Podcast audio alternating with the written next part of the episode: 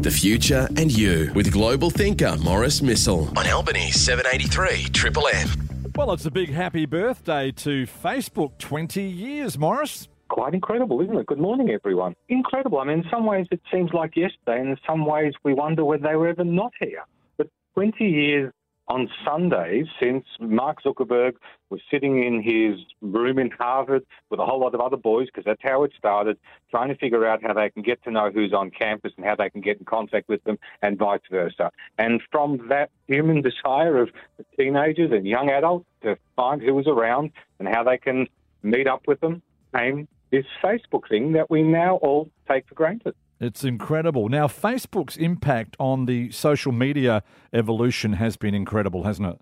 I think so. I mean, 20 years ago, social media just didn't exist for most people. It wasn't a conversation. When I was talking about it on stage into corporates, it was something that young, pimply people did, had no relevance. Remember, the internet was still in its infancy for most people. Web use was still in its infancy for most people.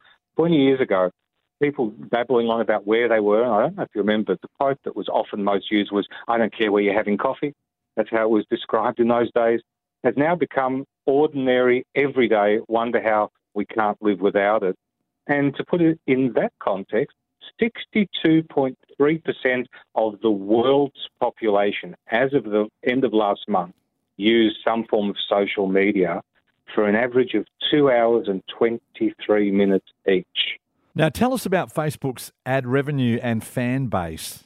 Well, this is why it's important from many viewpoints. Facebook really has a big position in our lives, but we need to understand at its core, it is a business. Last quarter, last quarter of last year, it made $11.5 billion, which was up 7.8 billion from the previous quarter. They're making a lot of money through all of their different brands and all their activities. This business has at its core the need for us to share information about ourselves with other people and then to remain open to contact from a whole lot of people that they think through their algorithms may be interesting to us. Now, how big's Facebook in 2024 in comparison to the other social media sites? Facebook is number one around the world. It's quite extraordinary. YouTube is number two, and it's significantly lower than Facebook in its members still high but lower. And WhatsApp is number three. Instagram is number four.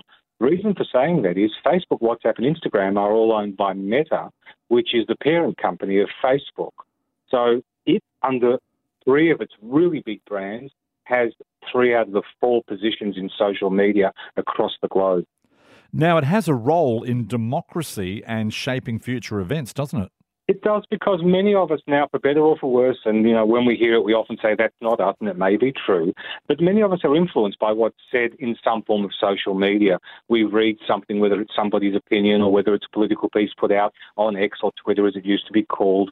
It has very much a way of ingratiating ourselves in our lives and telling us what might be important. And much of the, a lot of the media, a lot of conversations, whether we know it or not, has its source back in distribution through a social media network. What do you think's the future of Facebook and Meta, Morris? Facebook, strangely enough, is actually losing a lot of its people. A lot of the people that were in it originally have no interest in Facebook whatsoever. It has melded into this thing that is mostly middle age and above, and you'll find many other people now go into other spaces. Having said that, Facebook social media, I think, will change in the next couple of years. It won't be as relevant, but we still will have the information given to us in a different way.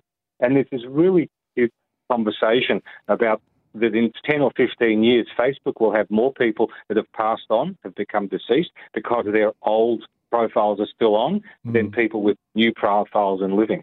Yeah, that's amazing. Happy 20th birthday to Facebook. Morris Misel, thanks for your time. We'll catch up again next week.